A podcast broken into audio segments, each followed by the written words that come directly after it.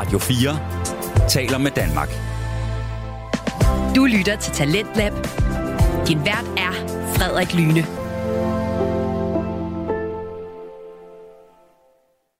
Velkommen tilbage til time 2 af Talent på Radio 4. Det er programmet, som præsenterer dit bedste og mest underholdende fritidspodcast. Vi er i gang med en lille miniserie, hvor vi i løbet af de næste to nætter på Talentlab skal lære to fritidspodcast podcast, og desværre der bedre at kende.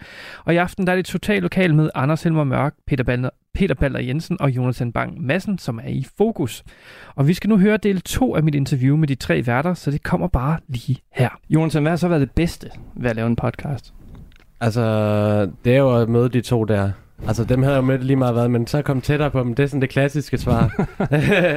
men ellers har det været bare sådan at, at prøve bare at lege med tingene og sådan se, hvad der kommer ud af det. Undskyld. Øh, ja, det synes jeg har været virkelig fedt, og Mm. det synes jeg, jeg har lært meget af. Øh, mindst lige så meget, som jeg har lært i undervisning, føler jeg lidt. Mm. Øh, bare det at kaste ud i det, og bare prøve en masse ting og se, hvad der virker, og så bruge det. Hvad tænker du, Peter? Jamen, det har jo virkelig været bare få en idé, fyre den af, og det kan jeg virkelig godt lide normalt, så det har klart været det, det bedste. Det Mm. man får lov til bare at sige, altså tag den første idé, tag den første og bedste, og så løb med det, og så må man se bagefter, om man selv kunne lide det, om der er nogen andre, der kunne lide det også. Anders? Jamen altså, ud fra, eller ellers andet end de ting, der allerede er blevet sagt, så, øh, så, så, så tror jeg også bare, jeg synes, det, ja, det, det er sjovt ligesom for mig at, at gå lidt den der vej, der hedder lidt satire. Mm. Øh, det er ikke noget, jeg har prøvet rigtig før, og jeg, jeg, altså sådan, jeg synes bare, det er mega, mega sjovt, og, og jeg kan også godt mærke, at, at jeg tror, den passer godt den rolle til, hvad det der med ligesom at være lidt den der, øh, altså pingponger med den, der ligesom skal, skal lave karikaturen, eller hvad vi er ude i. Mm. Øh, fordi jeg, jeg tror personligt ikke, jeg er den, der altså sådan, passer bedst til at skulle lave alt muligt, men, men jeg synes, det er virkelig sjovt at, Mm. at stadig være en del af. Fedt. Det var fedt at høre. Øh, og så Jonathan, altså, hvis du skal hive et, et, et, et afsnit frem, I har lavet, som du tænker, det her, det synes jeg alle skal høre, hvis du kommer vælge et. Uha, øh, det er lige at huske tilbage. Altså det jeg selv er mest stolt af, fordi der overraskede jeg øh, gutterne her lidt, det var der, hvor jeg øh, spillede en, en Battle Hard udgave af mig selv, hvor jeg begyndte at råbe ind i studiet. Øh, og der, der, der blev de lidt skræmte, det synes jeg selv var ret sjovt, ligesom at overraske dem også. Altså, Vi blev virkelig taget på sengen, fordi Ja. Jonathan er egentlig meget rolig og meget fattet. Mm. Men, og så lige pludselig så begynder han bare at råbe i vildens sky. Ja. Jeg tror godt, man kunne høre, at vi også blev forvirret og begyndte at grine. Ja. Og altså, jeg vil sige også, det var jo ligesom mig, der blev råbt af. Ja. Øhm, og der kan jeg mærke, at jeg nærmest følte en eller anden form for sådan... Ja, jeg vidste jo godt, det ikke var rigtigt, men alligevel lidt en eller anden form for ubehag. ja, du havde chok resten af dagen den dag. Ja, det havde jeg. Du var bange for Det mig. havde jeg. Det havde jeg. Men Hvor, øhm, hvor meget er egentlig improviseret i jeres, øh, i jeres podcast? Altså, nyhederne har vi fundet på, Okay. og, øhm, og vi ved også, hvilke indslag, der kommer. Okay. Mm. Øhm, så har vi en idé om, hvordan de spiller sammen, og hvilken rækkefølge de kommer Mm. mm. i, men, men altså al dialog i nyhederne og mellem mm. Mm. er fuldstændig impro og bare sådan reelle reaktioner, for vi kender ikke hinandens nyheder på forhånd. Okay. Øhm, og så programoversigten, den kender jeg jo heller ikke. Nej. Kan man så sige. Så øh, Nej. i starten der har vi sådan en programoversigt, hvor man ligesom... Øh, det er jo, det er, der kan vi igen snakke om inspiration. Det har vi taget lidt fra, øh, fra Mandrill-aftalen. Tyvstjålet faktisk. Det er nærmest en til en. Øhm, men øh, så Jonathan kommer med fem forskellige øh, indslag i den der oversigt, og Peter er det samme. Mm. Så der er 10 i alt, som jeg ligesom læser op, øh, hvor jeg ligesom bare står der og, og siger ting, som jeg, jeg Ja, vi, vi prøver egentlig bare at hylde dig ud af den fra start. Og det, det virker, Mm. det vil jeg sige. Ja. Fedt. Men, Øh. Egentlig modbydeligt. ekstremt, ekstremt. Hvis, der, hvis, hvis I kunne gå tilbage til allerførste gang, I skulle til at optage et afsnit, er der så noget, I godt kunne tænke jer, I, I vidste dengang, som I som ved nu måske? Vi kan starte med dig, Peter, måske. Og øhm, jeg synes faktisk, at det var en pilot, vores første afsnit, og jeg er egentlig ret tilfreds med det. Mm. Øhm, fordi det virkede efter hensigten. Vi, altså, det blev helt vildt indspist. Og det, jeg tror kun, det var os, det fungerede for. Mm. Men jeg tror, at det, hvis man skulle ændre noget, så skulle det være klart mere inddragende. Okay. Og det skulle, der skulle åbnes op for de emner, vi tager op. Altså, Mm. vi ved godt, hvad vi snakker om, og hvilke jokes der er, men det, altså, jeg har hørt fra folk, at ja, som Anders sagde til, det er sjovt. Vi, vi fattede, altså, hard classes. Ja. Jamen det, det, grunden til at spørge, det er fordi tit, så når man begynder at blive dygtigere til noget, eller, så, så når man hører noget af sit gamle, måske så tænker man, fuck mand, Mm. det var skidt det der, gider jeg kunne lave det om, eller, men sådan har de måske ikke, eller hvad? I tænker, det er en læringsproces? Jeg, jeg, jeg glæder mig virkelig meget til efteråret her, kan jeg mærke, fordi at vi ligesom også, jeg tror virkelig, det er der, man kan mærke en, øh, altså sådan en forskel. Altså der Mm. tror jeg virkelig, vi, øh, øh, ja, ja, altså starter på en, på en frisk på en eller anden måde, samtidig med, at vi selvfølgelig altså beholder noget af det, vi ligesom Mm. har startet ud med, men jeg synes stadig, at, at, at det bliver på en, på en helt anden måde, som jeg, jeg glæder mig ret meget til både at, at prøve af at vise til folk. Ja, altså, og så har vi fået en anden form på nu. Mm. Mm. Altså, jeg tror, vi, vi vidste, hvad vi ville lave før, men nu ved vi, hvor- hvilken vej det skal. Mm. Øhm, og hvis man havde puttet ved på det første afsnit, havde det været klart bedre og meget mere engager- engagerende for lyttere. Øhm, og det tror jeg, vi bliver ret gode til at få implementeret Okay. i næste sæson. Mm. I kalder det en sæson 2? Nu gør vi. Det gør vi. Den er, den det er er ude. officielt. Ja. Ja. Breaking. Vi har ikke sagt det til andre medier, ja. vi går i luften med det. Ja. Øhm, ja, for jeg skulle lige til at spørge, sådan, hvad kan vi se frem til? Men ud over det her med et nyt format, er der nye indslag? Er der nye karakterer? Er der noget andet? Der kommer et, øh, et bredere persongalleri Okay. af, af karakterer, vil jeg sige. Mm. Og vel også en måde, kan man sige, hvor at de personer, øh, som ligesom bliver præsenteret, dem får man et nære forhold til, end man måske har fået lidt Ja. i, Mm. i første sæson. Der bliver flere gengangere, Okay. øhm, Ja. så man kan lære at kende, og når man hører navnet, så ved man, okay, nu bliver det, nu bliver det gakket. Ja. Eller godt. Spændende. Øhm, Jonathan, hvad er egentlig målet med den her podcast? Mm, ja. Jeg ved ikke, om vi sådan har et mål på den måde andet end bare sådan at have det sjovt Mm. og, og lære en masse og bare hygge os. Og, ja, det tror jeg ikke. Jeg ved ikke, om I har tænkt over, at I har et mål med, at I skal inde på en eller anden radiostation eller et eller andet. Og Der er der drømme, men Ja. ja. ikke, ikke mål. Nej, Nej, Ikke med okay. det her. Det er virkelig bare, fordi jeg synes, det er sjovt, og de Mhm. er sjove at lave det med. Mm. To gode gutter. Hvad, hvad er drømmen så, hvis det er, vi, vi kalder det det? Jeg gad virkelig godt lave øh, børneradio. Jeg ved Okay. ikke, om det er, Børneradio. det, er- det er et fuldstændig dødt fænomen. Ja. Men jeg tror virkelig, det kunne være sjovt. Men det er jo sjovt, du nævner det. Der kommer jo det her, var det ikke medieudspillet her, Jo. med 62 millioner, de vil give til nogen, der kunne lave børneradio eller et eller andet. Ja. Hallo? Kan du bare lige lægge dit navn i hatten der, Peter? 500.000, så tager jeg den. 62 millioner, og så laver jeg kraft. Så er der meget laks i hvert fald. Rigtig meget laks. Jævnt meget laks. Børneradio og masser af laks, ja. Men det var en, en prøv, ja. ja. Øhm, jeg er faktisk ved at løbe tør for spørgsmål, men jeg har lige et her til sidst, jeg gerne vil stille jer hver især. Øhm, Jonathan, hvis Mm. du skulle lave en helt anden podcast, hvad skulle det så handle om? Øh, altså, så tænker jeg også, det kunne være lidt sjovt bare at gå i sådan den totalt modsatte retning og lave noget sådan helt seriøst. Hvad det så skulle handle om, om det skulle være, at vi sådan sad og vurderede vine eller sådan noget, men det ved jeg heller ikke, om vi kunne tage seriøst os tre alligevel. Altså, har I forstand på vin? Nej. Nå, okay. så det er nok ikke det, I skal. Nej. Overhovedet ikke. Øh, så altså, det tænker jeg også kunne være meget sjovt også at lære på den måde, ligesom, at, sådan, ligesom det her, lave nogle rigtige interviews mm. og sådan på den måde. Øh, ja, men jeg ved ikke lige, hvad det skulle være. Altså, du må også godt tænke, hvis det bare var dig selv. Har, har du Nå. nogle interesser, du godt kunne tænke dig at dykke ned i, i en podcast måske, eller hvad? Øh, altså, mig og en af mine andre kammerater har sådan tænkt at lave sådan, at gennemgå alle Osman og Jeppe afsnit. Ja. Øh, øh, sådan at bare snakke om det. Okay. så det er sådan en anden idé, jeg arbejder lidt på, men øh, det må vi lige se, hvad det bliver til. Jamen, send dem, uh, send dem ind til Ja, det Talentlab. nok. Det skal jeg fandme sende dem i radioen, det lover jeg dig. Um, Peter, en anden podcast. Med eller uden de, de to værter ved siden af dig? Åh, ja. jeg gad da godt lave mere med dem. Øhm, Jeg tror, vi får hænderne fulde med det her umiddelbart. Ja. Men øhm, jeg har en, en lille passion for cykling. Okay. Øhm, og leger også lidt med det i fremtiden. Mm. Så det skulle være noget. Det bliver stadig satirisk. Jeg kan simpelthen ikke slippe. Okay. Det Okay. mere skulle være lidt sjov. okay, så hver gang du skal lave et eller andet på lyd, så skal der være noget satire indover. Øh, helst, tror jeg. Jeg ja. tror, jeg vil være... Jeg fungerer dårligt inden for alt for faste rammer. Okay, interessant. Skal vi lige høre, hvad navnet på den podcast skulle være? Jamen, det er, det er jo... Øh, det er allerede i spil. Det er noget, der hedder Lour de France, Ja, okay. som, jeg, som jeg laver med en kammerat. Ik- ikke på lyd. Det Nå, ikke på endnu, lyd? Men øhm, jeg tror, vi har snakket om på et eller andet tidspunkt at gøre det. Okay, spændende. Anders, en anden podcast, du vil lave? Jamen, jeg tror også, vi skulle inden for sportens verden. Det må jeg sige. Jeg, jeg går meget op i sport, og mig og Peter har faktisk også begge to lidt en øh, passion for cykling. Men altså, ellers så, øh, så, så fodbold. Altså meget, Mm. meget klassisk. Men øhm, og ja, det, det er jo ikke, fordi jeg er den eneste, der har fået den del. Jamen, der i- mangler fodboldpodcast. Ja, der er ikke nok af dem. Ja, det er rigtigt, ja. Præcis, kan vi godt lige få et til. Ej, men øhm, ja, på en eller anden måde, så tror jeg, jeg synes, det kunne være er spændende at arbejde med det. Mm. Øhm, Er der en bestemt sådan, gren inden for fodbold? Er det italiensk fodbold? Jamen, det- jamen jeg, jeg ved ikke, om der er så meget en bestemt liga eller en, øh, et bestemt land. Jeg tror, noget af det, jeg synes, der er spændende i fodbolden, det, øh, det kunne også godt være noget af det, som måske var lidt mere det politiske i det egentlig. Mm. Øhm, altså, nu ved jeg ikke, hvor meget jeg må reklamere for andre øh, Jo, jo, bare fyr den af. Ja. Altså, Ekstrabladet har blandt andet lavet en, der hedder Blodbold, Mm. som jeg synes var enormt interessant, øhm, om- som handlede om VM i Katar og sådan nogle ting der. Ja. Øhm, så jeg synes, det kunne være spændende at, at dykke ned i et eller andet emne, og så virkelig øh, snakke om det. Ja. Øhm, men det er jo også en meget, meget anden genre end det her, vil jeg sige. Men Det må man sige. Det er som om, det kun er dig, Peter, der vil have det satiriske element sådan, til at fortsætte. Jamen, og jeg trumler det igennem ofte, også når det ikke har lyst. Det er, Okay. Ja. Anders, Peter og Jonathan, mange tak for, at I gad at komme herind og, og tale om jer selv i, i Talentlab. Tak fordi vi måtte. selv tak. det er så rart at få lov. Radio 4 taler med Danmark. Vi er i gang med aftens time 2 her i Talenter på Radio 4. Det program, som giver dig mulighed for at høre nogle af Danmarks bedste fritidspodcast. Og vi har lige hørt afslutningen på mit interview med Total Lokals tre værter, Anders Helmer Mørk, Peter Baller Jensen og Jonathan Bang Madsen. Men vi er ikke helt færdige med de tre værter af deres podcast, podcast, hvor vi skal lige høre lidt mere fra et afsnit af deres. Så læn, læn jer tilbage og slap af. Her kommer Total Lokal igen. Vi må have lokal. Må have lokal. To, to, to, total. To, lo, lokal. To, to, total. Total lokal. Lokal. To, to, total. Lo, lo, lokal. To, to, total. Total. Lokal. Hej og godmorgen til jer alle sammen derude.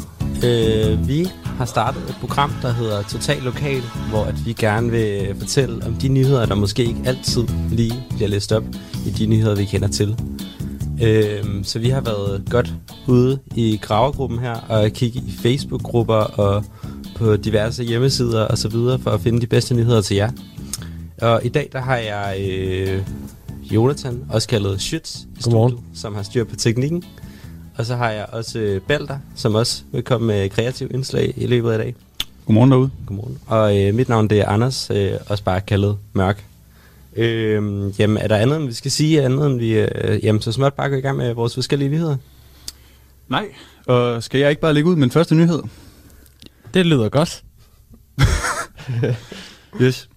Jeg har været lidt, øh, lidt omkring på Fejø og se, hvad der rører sig derinde. Skal vi lige hurtigt først sige, øh, hvor ligger Fejø til lytterne? Fordi det har jeg i hvert fald ikke styr på. Nej, det er Danmark.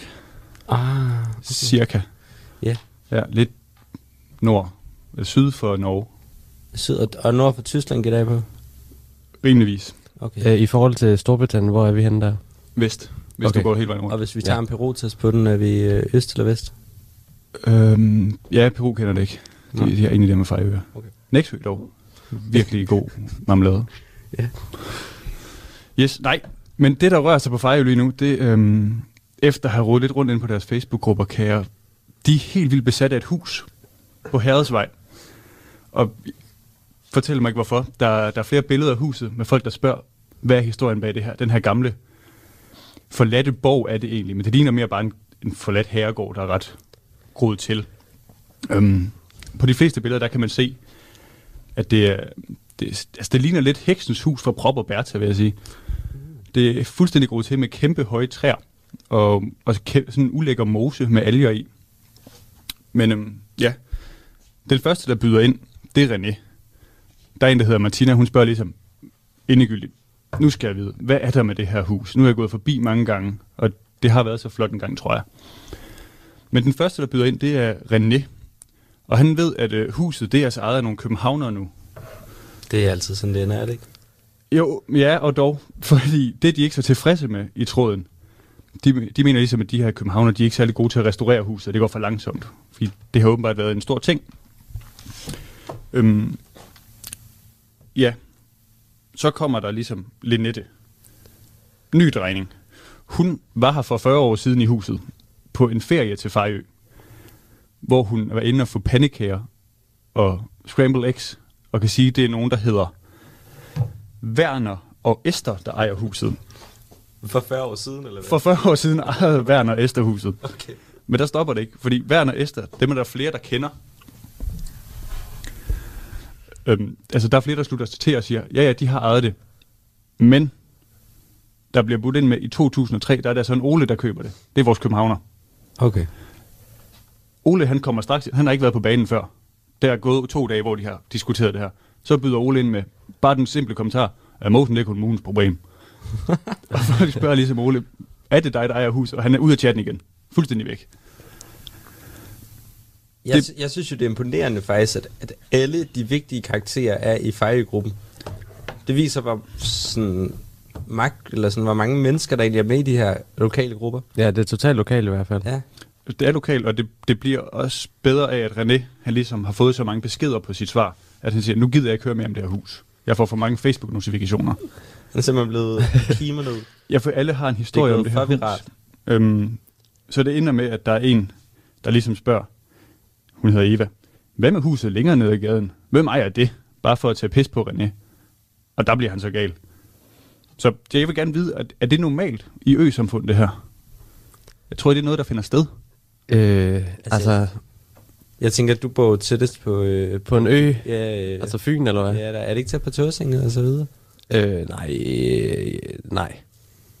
Eller Tåsing er på Fyn. Men Altså, altså, er det ikke øh, naboen til Svendborg?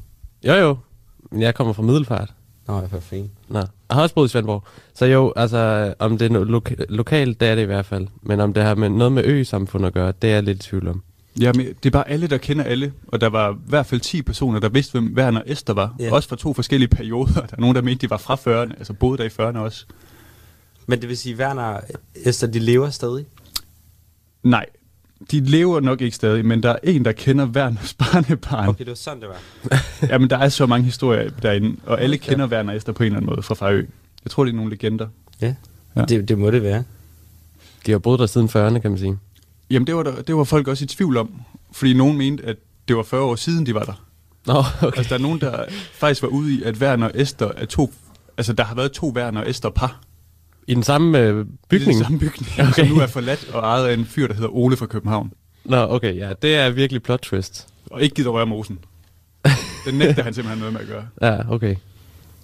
Ja. Jeg synes, det, det, er, en, det er en vild historie. Også, altså sådan, at de, det kan jo godt være, at de simpelthen, at, øh, hvad hedder han, René, ham der startede diskussionen, Ja, at han er blevet så fascineret af det på grundet, at han netop måske har siddet hjemme hos sig selv og set Prop og Bertha. det er jo noget flere af os gør. Ofte. Altså, Ja. det, det startede personligt for mig, da jeg gik i vuggestue, og siden da så har det bare taget fart. Ja, det er også en glimrende film. Ja. Især der, hvor Prop og Bertha er med i starten. Ja, og, og i slutningen, hvor de også er med. Og det med frøer. Ja, også meget Cirka godt. det, jeg kan huske fra den film, udover Heksens Hus. Men den, den, var, den var, jeg synes faktisk, den var øh, altså, rimelig uhyggelig at sætte på foran, øh, foran toårige børn. Jamen, det vil jeg, da- Men øh, det vil, jeg- det vil jeg tage med videre til, ind i chatten måske. ja, skal vi, sk- det kan være, at du skal skrive i Fejø, lige pointere det, Ja, lige få en ny vinkel på. ja det vil René nok blive ked af. Ja. For han, han kan ikke finde ud af det. Du lader til, at han ikke kan finde ud af at melde sig ud af chatten og bare høvle notifikationer.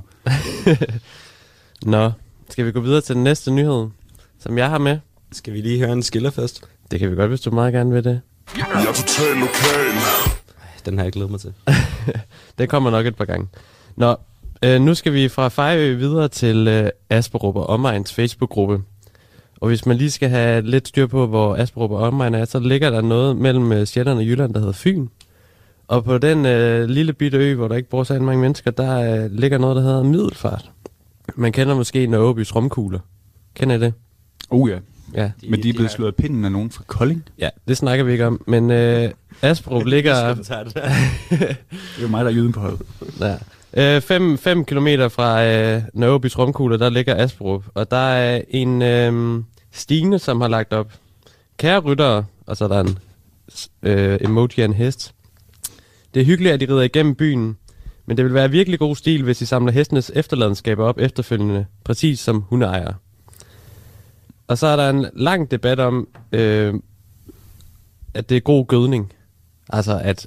Det- så de, Det er hestejernes genmæle. Ja, Okay. eller det, jeg ved ikke, om hun er hesteejer, men der er i hvert fald en række, der byder ind og, og siger, skynd dig ud med en skovl, det er den bedste gødning til haven, du kan forestille dig. det, det er jo ikke løgn. Og så er der en anden en, der svarer Rikke og siger, alt i haven gror vanvittigt i forvejen, så det behøver, der er ikke behov for gødning. Okay. Så der er virkelig sådan, øh, det er modsætninger, der mødes her. Jeg kan øhm, sige, at den ene øh, tænker glasset som halvt fuldt, og den modsatte som det tomt, ikke? Lige præcis. Og så er det selvfølgelig også dem, der er lidt, øh, synes, det er lidt øh, urealistisk, at- man skal samle op efter sin hest, når man er ude at ride. Det er fandme også meget lort. Det er jo ikke ligesom... Jamen, det er fandme også meget lort at træde i. ja, Jeg, det vil er fandme også meget god gødning. jeg ser økonomiske muligheder i at ligesom gå og samle op efter de her heste. Fordi der er tydeligvis nogen, der ved noget om gødning her. Ja. Der siger, at det er det bedste, du kan få. Ja. Ja. Og hvis der er en, hvor haven den allerede gror helt vildt, der ikke engang vil have det, så må det være helt vildt godt. Ja, Jeg tror, man skal ud og samle op efter dem. det, det skal man helt sikkert. Øh, måske prøve at reklamere det, og så prøve at sælge det til nogle af de københavnerfine, eller et eller andet som et eller andet også produkt. Måske gør det til en eller anden form for madvare. Ja. Hestelorten. Ja. Det er jo ikke... øhm, Altså, i gamle dage, der røg man jo for eksempel elefantafføring. Det er rigtigt. Men det var også i gamle dage, ikke? Jo, jo. Men altså, raw food har også fået et comeback. Det er det, jeg mener. Jeg kunne godt se det i sådan en lille fin pose, der blev solgt i 7-Eleven. Lige ved siden af græshopperne og så videre. Ja, så med Meyers Bageri. Mm. Sådan en chokolade med hestelort. Det har jo faktisk været det, der har skabt altså, nyt nordisk køkken. Det er jo ligesom at tage de råvarer, der ligesom tilbyder sig til en igennem sæsonen. Det er Det rigtigt. er en overset råvarer måske. Der er også sindssygt mange øh, proteiner i sådan noget lort der. Ja. Altså, når man først ser Sebastian Klein lige smage på sådan en der, så tænker man, uha, det kunne jeg også godt. Han, han har jo egentlig været en for, at, hvad skal man sige, fremtidstænker. Ja, han har Ja. før sin tid. Det Ja. er der mange, der har sagt om Sebastian Klein jo. Ja. Man troede, det var hans far, der var før sin tid, men det er i virkeligheden Sebastian Klein. Nå, men øh, et lille plot twist på den her, det var, at øh, jeg kommer jo oprindeligt fra Asperup, så det er derfor, jeg kender lidt til den her problemstilling. Men en dag, da jeg gik øh, ned langs stien, den eneste sti, der er i Asperup, fordi det er sådan en lille by, øh, der, der, øh, der ser jeg en øh, dame, der lige øh, stiger hesten, og så tænker jeg, okay, hvad fanden sker der her? Hun stopper bare op midt i det hele. Og så øh, tager hun sådan en ordentlig øh, sæk frem, og begynder at ryste den, øh, ved, når man åbner den, ikke? Og så begynder hun bare at tyre alt det der hestelort, hendes hest lige har skidt øh, ned på stien der, op i den der pose, mens du står med hesten ligesom en hund i snor. Så det kan lade sig gøre. Det kan lade sig gøre. Altså herinde i den her tråd her, der var det sådan noget med, at så skulle de komme med en trillebør efterfølgende og samle op efter sig. Men øh, hun gør det sgu bare på turen. Det har jeg egentlig meget stor respekt for, så kado til hende. Ja. Men kan man, kan man forklare det til de andre borgere, at det faktisk kan lade sig gøre? Altså man kunne, jeg tænkte, man kunne lave sådan en fed informationsvideo. Altså sådan rigtig lækre dækbilleder, og så bare øh, lækker musik. Ja, det, Hvad vil du kalde titlen på den video? Øhm, hvis jeg kan, så kan du også samle din hestelort op. Ush. Ja. Den er ikke dum. Og så kan du bruge hende som eksempel. Vi skal til Asrup. Ja, vi skal tage sprog. det kræver på en opfølgning. Yes, Vanvittigt. det er. Øh, du God ved, hvad jeg vil historie spørge om med. Syds. Ja. Kan vi høre en skille? Det kan vi i hvert fald. Jamen, øh, jeg tænker, at vi skal gå videre til, til min første nyhed, som, øh, altså jeg tænker, nu når jeg hørte din nyhed, så havde jeg faktisk en, der er lidt i øh, samme dur.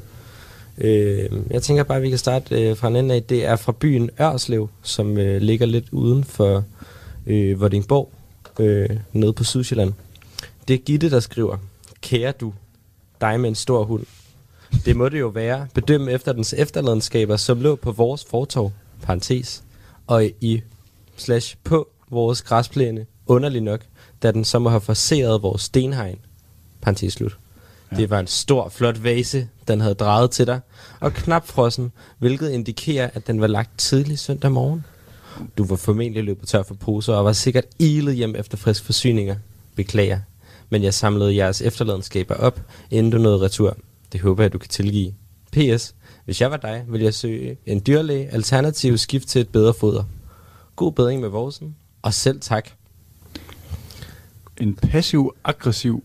Helt ekstremt. Jeg synes jo, det er, det, det er meget smukt af hende, at, at hun ligesom altså, er meget, meget kritisk her, men alligevel starter ud med at skrive, kære du, og bruger vendinger som, øh, ja, du var for, formentlig ildet hjem efter poserne, men jeg er ked af, at jeg kom til at komme dig i forvejen.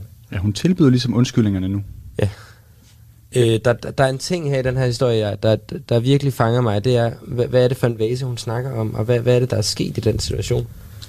Var det ikke hundelorten, der lignede en vase? Hvad, hvad var det det, vi var Nej, ude i? det, det er en øh, form for lingo for at sige, at man har lagt en ordentlig bjælke, altså en proteinbombe. Okay. Det, så drejer man i en vase.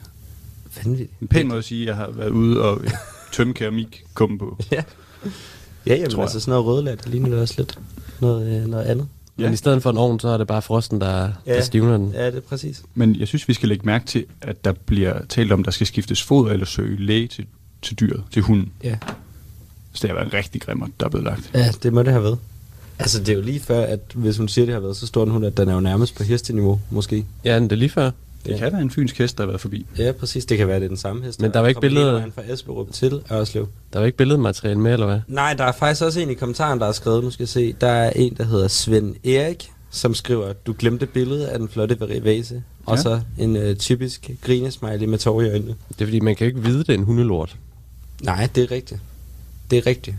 Altså, jeg vil jo sige i hvert fald, at der er måske ikke blevet analyseret øh, ordentligt på den, før man kan tage... Det, Ja. ja. det er meget min erfaring, man godt kan se, når det er en hundelort. Altså, den, altså den måde, jeg tjekker det på, den skal gennem Sebastian Kleins mund, før man ved, hvad det rigtige er. Det er en skide god tankegang, det der. Den Kun munden lide. eller hele korpus kvæsti. Altså, det kommer det jo senere, men i munden, der kan han ligesom danne et indtryk af. den Ja. ekstremt forfinede tunge, han har. Ja. Som en kat. Så han kan ligesom samle vand op med den. Ja, lige præcis. Okay. Jamen Men, altså, Ja, altså jeg, jeg, jeg synes i hvert fald, altså, og der er også det her med, at den har forseret vores stenhegn. Altså, der, der er fandme kraft på sig. så, nå, er hunden hoppet ind i haven? Jamen, jeg ved ikke, om den er, den er hoppet ind i... Det, det tror jeg, men jeg tænkte også først, om det måske var simpelthen lorten, der havde haft så meget kraft på, at den havde væltet stenhegnet. Jeg tror, der er et plot twist her. Jeg Ja. tror, det der sker, det er, at hun har en nevø, Okay. som hun ikke har givet en særlig god julegave. Og han, er simpelthen, han, har forseret, han kan nemlig godt forsere stenhegn. Og så har han ligesom gået ind og har lagt ja, en såkaldt vase. Ja. Tror du, tror du, nevøen er med i Facebook-gruppen og har valgt med vilje ikke at skrive? Han har bare liket opslaget. Ja, Okay. ja, han er typen. Og det- Det, Men de med er et hjerte eller med en thumbs up? Ja, det er netop det. Eller er vi ude i... En Er det bare en grinesmiley såkaldt måske? Omfavn? Jeg tror, at han er ude i den store åbne mund. Altså den, der hedder kolon, stort O. Ja. Som er ligesom er det Okay. okay. ansigt, han har haft, da han har lagt den. Mm. Det, det vurderer jeg hurtigt Ja. Af mine veterinære kendskaber. Og nevøer. Det, Er det selv? det er stof til eftertanke, det her. Jeg har, jeg har helt lyst til at skrive til Gitte efter øh, vores tanker her. Ja, for det er, jo, det er jo synd, hun tror, det er en syg hund, når det faktisk bare er en nevø, der lever af ostepops og sådan Playstation bimbo-spil. Præcis. Og jeg ikke har fået nogen god nok julegave. Det kan være, det ikke var det Playstation-spil, han havde ønsket sig. Ja, det, det synes jeg helt klart, vi skal underholde den idé. Ja. Fedt. Ja, men... Jeg er total lokal. Jamen, øh, jeg tror, at vi er øh, så småt... Øh, altså, hvad er det, vi skal videre til nu? Er det, er det noget musik, der snart skal? Ja, lad os da det. Ja, så, så tænker jeg, altså vi har jo lidt øh, et tema i dag, der hedder, at øh, som, som nok mange andre her i landet, så elsker vi Paul Krabs. Ja, altså, øh, hvor Paul Krabsen synger, som er en fed bog. præcis, ja, præcis. Og en god film. Ekstremt, men, men, men ja. Øhm, og, og Paul Krabs, han er jo, øh, som vi nok selv ved, øh, en, øh, en kæmpe Aarhus-dreng. Øhm, og øh, hvad øh, vi måske ikke ved, det er, at han også er en formidabel håndboldspiller. En af de større. En af de større. Og jeg vil sige, at øh, hvis han, han har måske bare ramt den forkerte årgang. Altså jeg tænker, hvis han lige var 30 år yngre, så havde han da været med på det hold, der har vundet ja, tre VM-mesterskaber i træk. Jeg vil sige, der er mange, der har sammenlignet hans spillestil med Lars Christiansen. Er ude på fløjen, eller hvad? Det, Har de ikke også lidt samme øh, figur? det er det, jeg tænker nemlig. Altså, det eneste, der, der skiller øh, Mikkel Hansen og Paul Krabs ad, det er jo, at øh, Paul Krabsen ikke bruger head and shoulders. Ja, Ellers er de præcis den samme person. Og Han det, det kan jeg love jer at sige, det kan man altså godt lugte, når man står til koncert. Ja. Han lugter ikke af head and shoulders med æbleduft. Der, der er kæmpe Sanix-duft derovre fra, det er helt sikkert. Okay, han tog mig som en provo-fyr ellers. Men i hvert fald, øh, hvis vi skal gå lidt videre med det her ungdomshåndboldspiller, så, øh, så, øh, så, så tænker jeg, at, øh, at jeg lige vil fortælle, at han har jo været på øh, Skovbakkens hold. Øh, Skovbakken, som jo også har et, Et lokalt Aarhus-hold jo. ja, lige præcis, som jo også er fodbold øh, hold. Også De- for, for kvinder, ikke? hvor de, de- har været relativt gode, tror jeg. De har spillet rigtig god fodbold. Ja. Det, det er den måde, de spiller fodbold på, det er, at de er rigtig gode til at se hinanden, så, og så ligesom af, lægge afleveringen. Mm, og den aflevering kan nogle gange føre til mål. Ja, altså det er simpelthen fodbold ned til dine medspillere, Mm. og så kan dine medspillere skyde den op i fodboldmålet. Det, det, det, det er fandme god taktik. Og det der vil jeg sige, de er ret unikke, ikke? Hvor de andre måske egentlig ikke... Og med den fordel, de har, det har de har en spiller, Lise, som kan, hun kan spille både højre og venstre fodboldben. Var, var, det, var det Lise, som, som måske var øh, Paul Krabs største konkurrent i en anden sportsgren, kan man sige? At de har dystet på en form for gymnastik.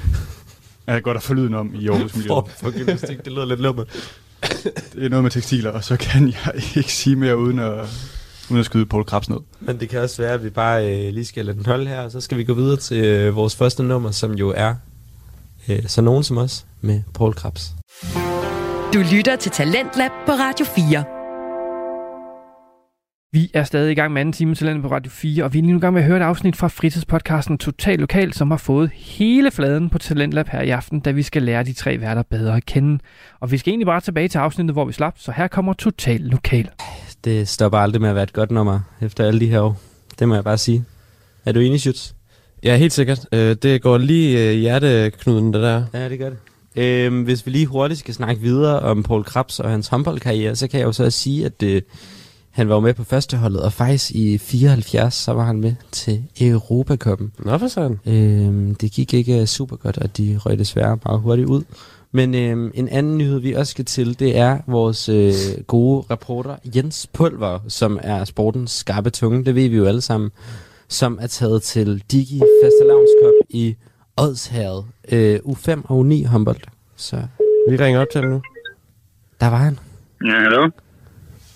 Goddag, er du der? Ja, det er Jens Pulver her. Ja, goddag Jens. Øhm, vi har hørt lidt om, du har været ude og se noget øh, Digicop. Ja, det er rigtigt. Jeg har også taget os til Digi Festivalstævne for uge 5 og uge 9 øh, håndboldspillere. Begge køn. Mixet. Sammen. Hvad, øh, kan du fortælle lidt om, øh, Jens, hvad, hvad, hvordan ser det ud lige nu? Er der øh, håndbold i gang, eller hvad? Det er der lige nu, men først, jeg tænker, de lige nu spiller U9-holdene. Men der er allerede U7-holdene har spillet færdigt. Og hvordan øh, Og det- gik det? Nå, undskyld. Det er præcis, det er godt, du spørger. Jeg vil gerne fortælle det nemlig. Ja, hvordan gik Det det, for gået os? sådan. Ja, de har jo kun tre hold. Okay. Det er FK Oddterret. Det er store favoritterne. Og så er det Okay. Tuse IF og Tuse IF 2. Altså, det er ligesom samme hold, der stiller med to hold. Er, er Det er en større klubber. så dårligere, eller? Jamen, det skulle man nemlig tro, men det er simpelthen sket sådan i pulje 1 på uge 7, at FK Oddterret storfavoritterne har taget sejren med to sejre. Altså, de har slået både Tuse IF 1 og Tuse IF 2. Så de Men så i, så i kampen om sølvmedaljen, der har Tuse IF håndbold 2 simpelthen slået favoritterne fra Tuse IF håndbold 1 med cifrene to sekunder. Så ja, de vandt sådan rimelig stort i hvert fald. Det, eller faktisk ikke, de er ikke særlig gode. De har vundet 6-5. Ja, okay. Er det, Det er ikke så meget i Hvor lange er kampene i sådan noget U7 håndbold?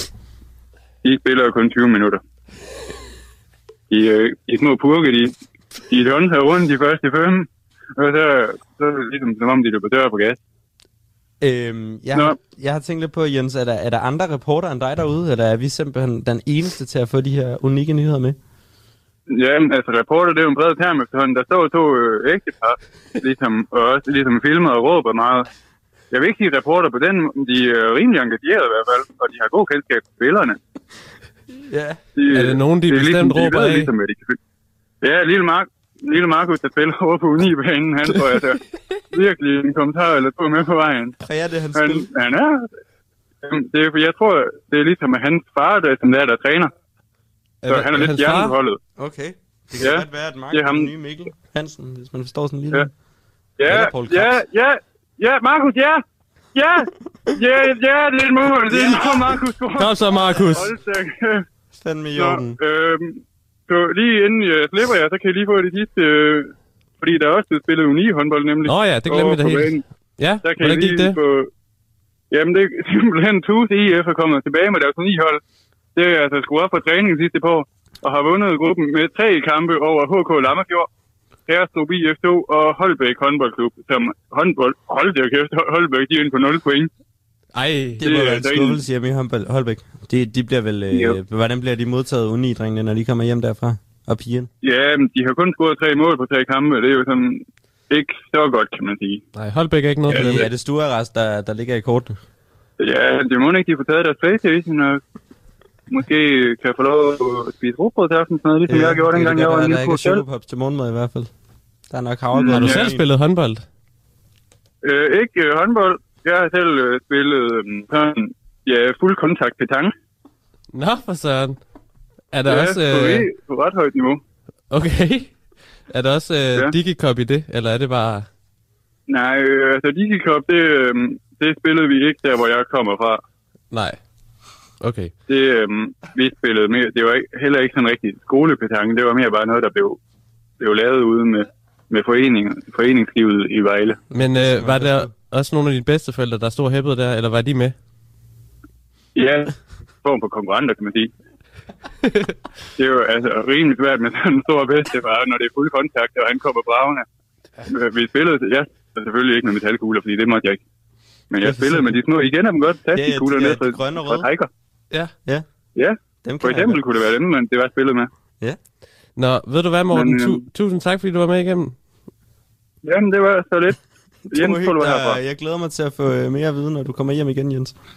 Nå, jeg ved Jens. Ja, det kan du, det kan du blive spids på. Vi ses. Hej dog. Jeg er total lokal. Fantastisk. Han, øh, han skuffer sgu aldrig. Det lød hæsblæsende, det der foregik ude i Ja, i hold da op, det var en øh, Gid man var der, vil jeg bare sige. op- og nedtur der. Ja, præcis. Øh, jamen, øh, jeg tænker, at øh, vi går straks videre til, til en ny nyhed. Er, vi Ja. er I med på den? Helt sikkert.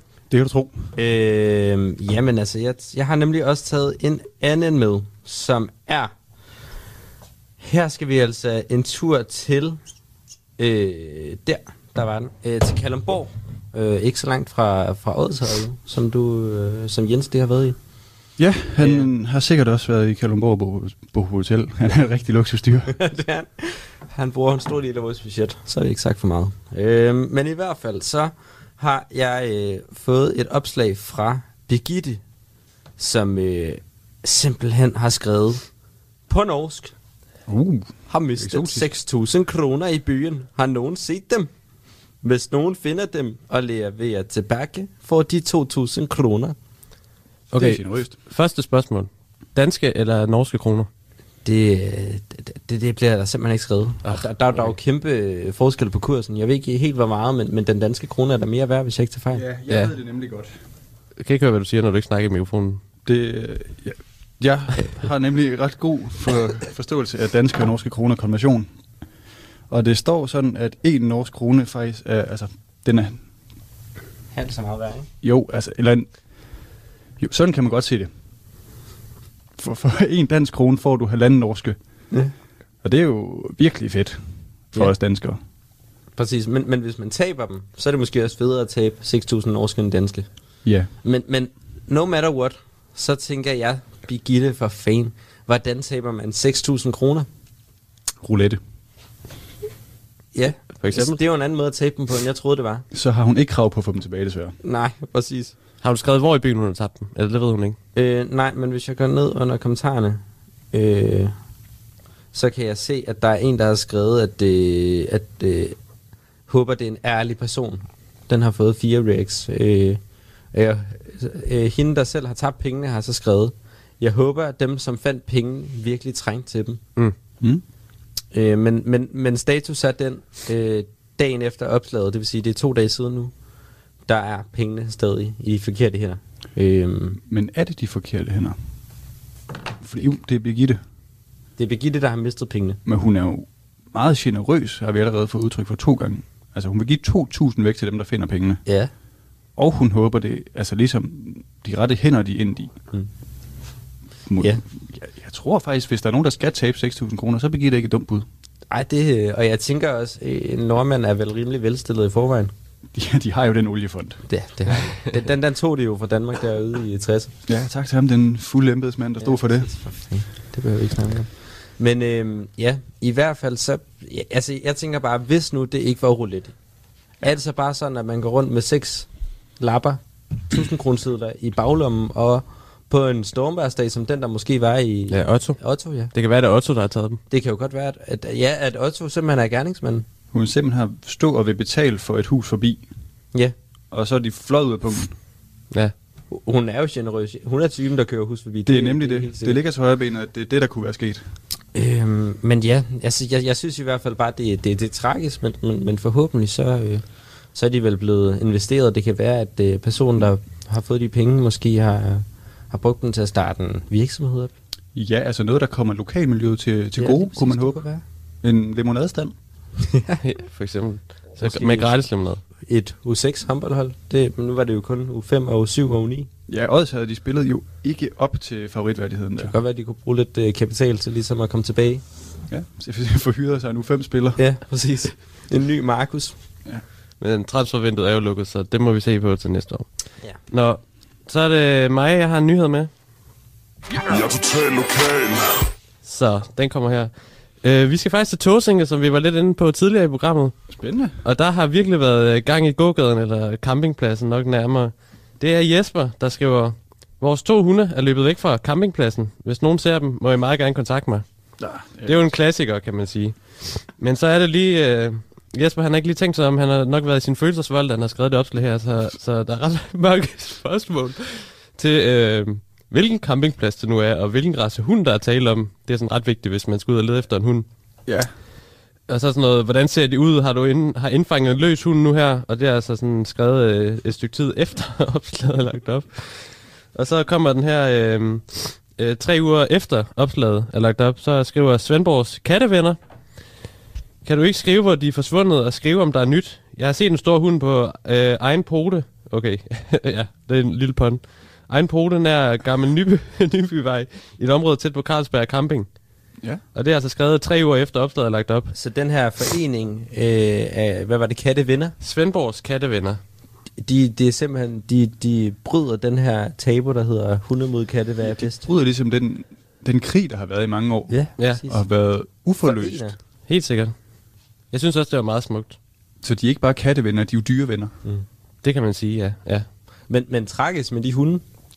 Og der, der er simpelthen ikke kommet svar på, om man har fået hundene til. Øh, nej, ligesom vi havde tidligere, så har han bare totalt øh, forladt øh, chatten. det, det er han det, vi har kalder en René. Han har ghostet det. Det kan være, at han lige kiggede uden for campingvognen og så, at de faktisk bare stod ude i indhegningen Det er udenfor. jo også det, der er lidt akavet, hvis man laver sådan et opslag, om man finder ud af lynhurtigt efter, at, at det, Men man, man skriver. har faktisk hundene. Hvad, hvad gør man i sådan en situation? Lader man den køre videre? Eller er man stolt nok? Nej, men i et lokalsamfund vil jeg mene, at man ligesom bekender kulør og siger, sorry guys, de var i min baglomme. Nøgler. Oftest er dem, man kigger efter der, men 6.000 var der i hvert fald ikke, kan vi sige. ikke indtil videre. Men altså, var der ikke nogen, en, der gik ud og fangede hunden, eller fangede en hund? Mm, uh, ikke hvad jeg ved noget om. Altså, nu har jeg længe siden, jeg har opholdt mig på Tåsinge. Øhm, men øh, der var ret mange, der var interesseret, som vi hørte det der med i detaljerne. Ja, ja altså få en beskrivelse af hunden. Ja. Det er detektiver, vi har med at gøre i to ting. Jeg vil Ja. sige, at den beskrivelse, der kommer med fra starten, er, er meget minimal. Ja. To hunde er løbet. Lige præcis. Man ved to hunde, og det er fra en campingplads. Og man kan kontakte ham, men hvordan kontakter man ham? Der kunne man jo godt lide... Og hvilke hunde er det? Og hvilken campingplads er det? Ja, altså, jeg vil gerne have en art på. Er vi ude i en Labrador, eller er det en lille Chihuahua? Der Ja. er stor forskel, kan man sige. En lassie-hund vil være nem at finde. Det kan være, er en Sankt Bernard-hund, der er ude for at hjælpe nogen. Det kan godt være. En ting, jeg lige vil tilføje, det er, at det, det, det er jo godt, at vi er på en ø her. Det er rigtigt. Men altså, Ja. der er jo bro over, kan man sige. Ja, det kan også være vandhunden. Det er rigtigt. Det har jeg slet ikke tænkt over. Men jeg siger bare, at det, det gør jo, at, øh, at der er chance for, at de bliver på den her ø. Ja. Men skal vi ikke, øh, skal vi ikke håbe, de bliver fundet? Folket i Tåsingen lyder, som om de er parat til at hjælpe i hvert fald. Ja, Der er et godt lokalsamfund. det er der i hvert fald. Jeg er totalt lokal. Yes, og fra et skønt sted til et andet billedskønt sted. Vi skal til Vadehavet, Nå, og der er en formidabel gruppe, hvor folk lægger billeder op fra Vadehavet. Og der er mange, der er ude til billeder af fiskehej og rigtig sure på, på de store vindmøller. ja. Men det, vi, den historie, jeg har taget med i dag, den tror jeg handler om jalousi. Okay. Fordi inde i den her vadehavsgruppe, der er nogle dygtige fotografer, der ligesom battler om at få mest anerkendelse. Og de lægger billedserier op. Enten så er det et billede ad gangen, hey, jeg var ude her til morgen, eller så er det en billedserie, der ligesom spiller sammen. Mm. Og den store kanon herinde, det er Torben. Nå, ja. Altså han får op mod 200-300 likes og reaktioner. Og kommentarer med, wow Torben, og der, så er du på spil igen. Og Okay. det er ikke du knipser. Og der er en fyr, ja, du kan også. Mm. Der er så en fyr, der hedder Bent, som, som reagerer rigtig meget og skriver rigtig meget herinde. Ja, altså på Torbens opslag. På alle opslag. Okay, alle opslag. Er det, er det Øhm. lidt en Astrid Krav øh, version? Altså i forhold, jeg ved ikke, om I kender Astrid Krav i forhold til Mette Frederiksen. Nej, det er nogle helt andre billeder, Bent har. Okay. Det er ikke selfies. Det er også natur. Ja. Men han er, jeg tror ikke, han er så dygtig som Torben. Fordi, fordi Bent, han har ligesom, han får måske ja, 20, 30 reaktioner på sine billeder. Ja, det er lidt... Det er jo ikke skidt. Nej. Nej, det er flot. Det er en gruppe med 6.000 medlemmer. Ja, okay. Så det er ikke så godt heller. Nej, det er det ikke. Vi var formodet mange inaktive. Nå, men han har ligesom fundet en ny strategi, fordi han er ikke lige så dygtig som Torben og Nej. de andre alfahander derinde. Så han, han lægger ligesom, han lægger mange billeder op. Og så her den anden dag, der får han ligesom lagt øh, 5.280 billeder op på en gang. Hold da op. Det må have taget noget tid. Jeg ved ikke, om det er med vilje eller hvad det er, men han får simpelthen, jeg tror, at folk de er sure på ham derinde, for han Ja. får ingen reaktioner på det. Okay. ikke en eneste. Nej, jeg har Der, kigget... hvad er det for nogle billeder, vi er ude i? De er faktisk ret gode. Altså, det er fra hav til have til vindmøl. Han, han founder bredt. Mm. Øhm, og der er ligesom ikke rigtig mere end de der 20-30 trofaste, der, der reagerer på det. Så, så Bent, han, ja, han, han kan sgu mærke, han kan mærke, det, det går heller ikke hans vej med mange billeder. Det var hans nye taktik. Så jeg kommer, der går en dag mere, så er der en, der hedder Lars, der ligesom har fanget nordlys Ja. her den anden dag. Det er to dage siden. Og det, øh, det er han stolt over. Og Lone får ligesom skrevet ud, at øh, ja, så, så var det vist heller ikke, øh, heller ikke bedre. og Lars han har været vant til ros. Så han svarer igen med, at det er altså noget med, med farvemætning. og så kommer vores stjerne Bent tilbage efter en dags inaktivitet og skriver, at Lars Blærerup, han skal altså bare lige skrue ned og stoppe med det snyd med Photoshop. Nå. Det kunne Bent aldrig selv finde på. Så han, er- der er en kriger inde på Vadehavsgruppen. Jamen, altså. Hold da op. Ja. Og mange spillere i gang, vil jeg sige. Der er jo både en Bent og en Lars og en Torben. Og hvad, Ja, hvad og, og Lone. og Altså, Lone var der også. Hold og det er meget de samme. Ja, okay. Og Torben, ja, han er kongen. Altså, han gider ikke. Men han gider ikke være med i den diskussion der. Og han lægger sine 10 billeder op, og så får han 300. Og så og videre i teksten. Ja. Så det, øh, vi kan sige, det er ikke øh, kvantitet, men kvalitet. Det er i hvert fald nok den, øhm, den læring, Bent må tage med sig. At Ja. Det er hverken kvalitet eller kvantitet, der er Ja, der med jeg at vil i hvert fald også bare sige, at hold kæft, men vi har også fået vores fair share af billeder af Nordløs de sidste dage. Ja. Så man skal virkelig op sig for at være unik. Ja, og jeg vil gerne sige til alle derude, der ikke lytter med, at øh, Nordlys, det er ikke lokalt, selvom I går tror det. Nej.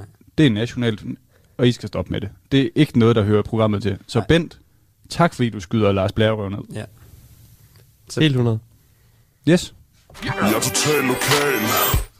Jamen, øh, nu skal jeg lige høre, skal vi høre musik igen? Eller? Ja, jamen så synes jeg jo egentlig bare, at vi skal, skal høre en sang mere. Øh.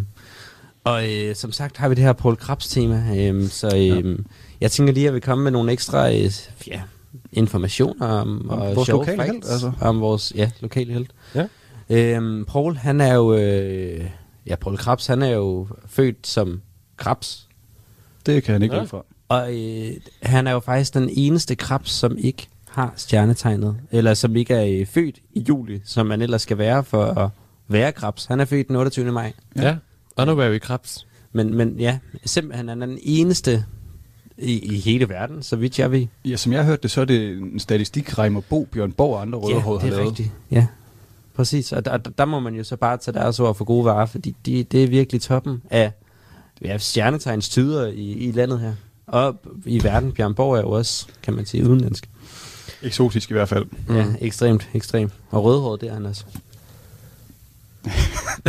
det er helt sikkert. Øhm, men ja, jeg synes bare, at, øh, at vi skal sætte øh, nummeret på, som jo igen er Ja. så nogen som os. Så er nogen som os. Radio 4 taler med Danmark. Paul Krabs, han ved bare, hvordan det skal gøres. Og ja, som du også lige sagde undervejs, så, så synes jeg bare, at hans stemme lyder bedre end nogensinde. Den, øh, han har fået mere pondus på. Ja. mere maskulin på en eller anden måde. Ja, det er rigtigt. Helt præcis. Øhm, og øh, jeg tænker jo, øh, nu snakker vi om øh, det med, at Paul Krabs var Krabs. Yes. Øh, en klog mand har jo engang sagt til mig, at øh, Krabsen er havets skraldespand. Eller skraldemand, hedder det. Ja, skrådstræk tingsamler. Ja, præcis. Og, øh, og der har jeg jo også altid tænkt lidt på Paul Krabs som musikkens skraldemand.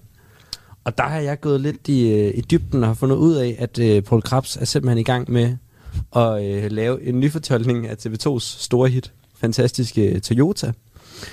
Ja, altså. Øhm, Paul Krabs er en stor bilelsker, og har i Euroman også lavet en hel artikel om hans biler gennem tiderne. Og, og der var Yes. der en bil, der gik igen. Det er, han er en stor fan af firehjulstrukne bil. Ja, præcis. Øh, og det er i alle former. Det er Jeep, det er Land Rover, det er Hummer. Den skal bare kunne køre. Ja, det skal den. Øhm, og derfor så har han simpelthen skrevet øh, nummeret Fantastisk firehjulstrækker. Yes. Øhm, og I kunne nærmest jer til, hvordan den lyder. Fantastisk firehjulstrækker. Fantastisk firehjulstrækker. Fantastisk firehjulstrækker. Og så ligesom bare der ud af med det, Paul Lige kan. præcis. Og, og han har jo ramt den på et perfekt tidspunkt, fordi at, øh, den har jo simpelthen lige været spillet i øh, X-Factor. I lyden på jungletrummerne er, at han er misundelig. Ja, præcis. Men at han også kan gøre det bedre. Helt ekstremt. Øhm, og, og der er flere på tegnebrættet. Han har for eksempel øh, øh, kigget i Rasmus Sebaks øh, vej, og, og har valgt at omskrive Øde Ø. Ja. Øhm, Glimrende pop. Ja, han er jo selv øh, Samsø-boer, eller har i hvert fald tidligere været det. Øhm, og derfor så vil han gerne... Rasmus Sebak eller Krabs? Øh, Paul Krabs. Okay. Øh, og derfor så vil han gerne lave øh, øh, sangen om til at handle. Hav-image. Nej, til hans havim. Ja, selvfølgelig. Så han vil gerne lave øh, sangen om til at handle om Samsø. Øde. Den med firehjulstrækkerne? Nej, nej, øh, Rasmus Sebaks Nå. øh, Ødeø. Ah, Han ligger ikke på den nede side. Mm.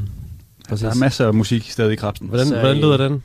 Jamen, øh, den er jo stadig på tegnebrættet, så der har jeg simpelthen ikke, men altså, vi kan måske gætte os til det. Øh, Ja, altså det er jo noget med, at den ligesom går på Ødeø beatet. mm. Du, du, du, du, du, du, du, du, du, du, du, du. Hvis du selv er en krab, så du føler dig lagt lidt væk. Og det er jo det er svært at sige, hvilken retning han går med den. Og, og der er jo kun én ting at sige, det må fremtiden vise, og vi, vi glæder os i hvert fald her i studiet, det er helt sikkert. Det Vi er i hvert fald de første, der kommer til at spille den. Det er helt 100. Ja, præcis. Øhm, så det var lige en, øh, en ekstra lille fakt om, øh, ja, fremtidsmæssige krabs. Øhm, Jeg er total lokal. men øh, vi skal videre med nyhederne. Yes. Og jeg ved, at øh, Balder har en her. Vi skal til Grenø, og der foregår noget, de øh, selv inde i gruppen kalder organiseret kriminalitet. Nå. Det, øh, jeg vil kalde det byggesjusk. Men det er simpelthen, folk de har det problem, at når de vågner om morgenen, så er det en 50-50, om der er nogen, der har skruet store skruer ind i deres bildæk, så de ikke kan køre nogen steder. og det er også virkelig synd for dem. Men de, for satan, de bliver tosset, de øh, Grenå-boere. Øhm, der er en, der hedder Jakob, der ligesom prøver at tage lidt pis på situationen en gang imellem, og svare på de opslag med, Nå, men det er mig, der har glemt dem. Mm. Han bliver skoset, fuldstændig kørt ned. Og, altså, Der er ikke plads til ironi der. nej, altså, det er der ikke. Og jeg forstår også godt, det er træls at have, at have skruer i dækkene. Altså, det, er jo, det er jo nogle, sandsynligvis nogle unge lømter, der er ude. Man vil i hvert fald sige, at lave Krabs ballade. vil, han, vil, han vil blive ej, ikke? Han vil nok tage, tage affære, men der er nogen, der tager lige lovlig meget affære. Måske. Fordi der er en, der hedder Helle, der starter med at skrive, at det går, hun går ikke ind for straf. Men... og den, den griber Claus altså. Han er simpelthen et hjælpsom hjørne. Mm. Fordi øh, han kommer lige med kommentaren, at hvis folk ikke kan huske deres skruer, så skal han da være den første til ligesom at sætte dem fast i pandebræsken på dem. Okay, det er jo dejligt øh, løsningsorienteret. Helt vildt. Og der, den er der så en, der hedder Allan, der ligesom griber, fordi han har en ven, der hedder Andreas og Michael, Nå, og tagger dem og sker, var det ikke noget med jeres vagtværn snart skulle op? Ush. Nå for sig. Lokale vagtværn. Det er super, det går vi faktisk ind for, vil jeg gerne sige. Det er fedt. Ja. Øh, og det er det. Andreas, han er allerede ved at starte vagtværnet, øhm, og de er effektive. Andreas, han når lige at blære sig med, at øh, han har altså fundet en fyr, der gik rundt med en skruemaskine. Og det er simpelthen bevis nok for Andreas, fordi han øh, nedlægger forbryderen, sætter ham i knæ, og så er de skruer, han går rundt med at skrue dem fast i knæet på ham. Okay. For en god ordens skyld, mener wow. han selv. Så øh, tillykke, Greno er igen sikkert, takket være... Ja, Har vagtværnet et navn? Øh, det ved jeg ikke, det knævridende, omvandrende monstre med galning. Jeg ved, de er galt op. Okay. Altså, på en eller anden måde er det sikkert, men på den anden side vil jeg da heller ikke gå trygt rundt i Greno. Ej, men hvis det er nok bare at gå rundt med en skruemaskine, til du får skruer i knæet. Der er mange håndværkere, der må flygte derfra. altså sort arbejde, det er væk skal nu. simpelthen huske, der er sikkerhedsbukser, det er helt sikkert. Ja, det tror jeg. Men øhm, det var lidt nyt fra ja, Simpelthen. på kriminaliteten i Greno. Fantastisk. Jeg er total lokal. Din, øh... Ja, så skal vi øh, lidt over i et andet hjørne, for det er blevet tid til en anmeldelse. Jeg har været inde på TV2's 8 regioner, så mange vidste ikke, de havde, men øh, det har de. Og så har jeg gået ind og fundet deres øh, mest læste nyhed. Øh, lige bortset fra TV2 Nord, de har ikke en mest læste nyhed. De har kun sådan noget... nok ikke nogen. Nej, de har ikke så mange. Men så fandt jeg noget af tophistorien inde på deres øh, Fik du set øh, liste. Så jeg har rangeret dem fra øh, bund til top. Og lige til at starte med, så er lige nogle øh, fun facts om øh, de her, øh, hvad hedder det, eller det er mest bare en fun fact, jeg lige stødte over, da jeg læste det for at være helt ærlig. Det var, at fire ud af otte historier, det handler om konkurs.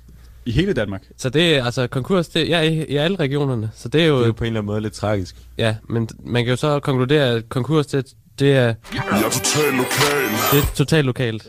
Øhm, Ja, det, det er lokale i det nationale. Lige præcis, fordi det kommer jo til at betyde noget for mange mennesker. Radio 4 taler med Danmark. Du lytter til Talentet på Radio 4, og vi er simpelthen ved at være ved ende på aftens program. Vi har lige netop hørt øh, lidt mere fra mit afsnit, øh, lidt mere fra et afsnit fra Total Lokal med Anders Helmer Mørk, Peter Balder Jensen og Jonathan Bang Madsen. Og jeg håber dermed, at efter to timer med fokus på de tre værter og deres podcast, at I nu har lært dem meget bedre at kende. For øh, som de selv siger i interviewet, så kan vi se frem til en helt ny sprit ny, øh, ny sæson til efteråret, som bliver virkelig god. Du kan finde flere afsnit fra Total Lokal ind på din foretrukne podcasttjeneste, og alle Radio 4's programmer kan du finde ind på vores hjemmeside og i vores app. Nu er det tid til nattevagten her på kanalen. Mit navn er Frederik Lyne. Tak for denne gang. Vi høres ved. Du har lyttet til en podcast fra Radio 4. Find flere episoder i vores app, eller der, hvor du lytter til podcast.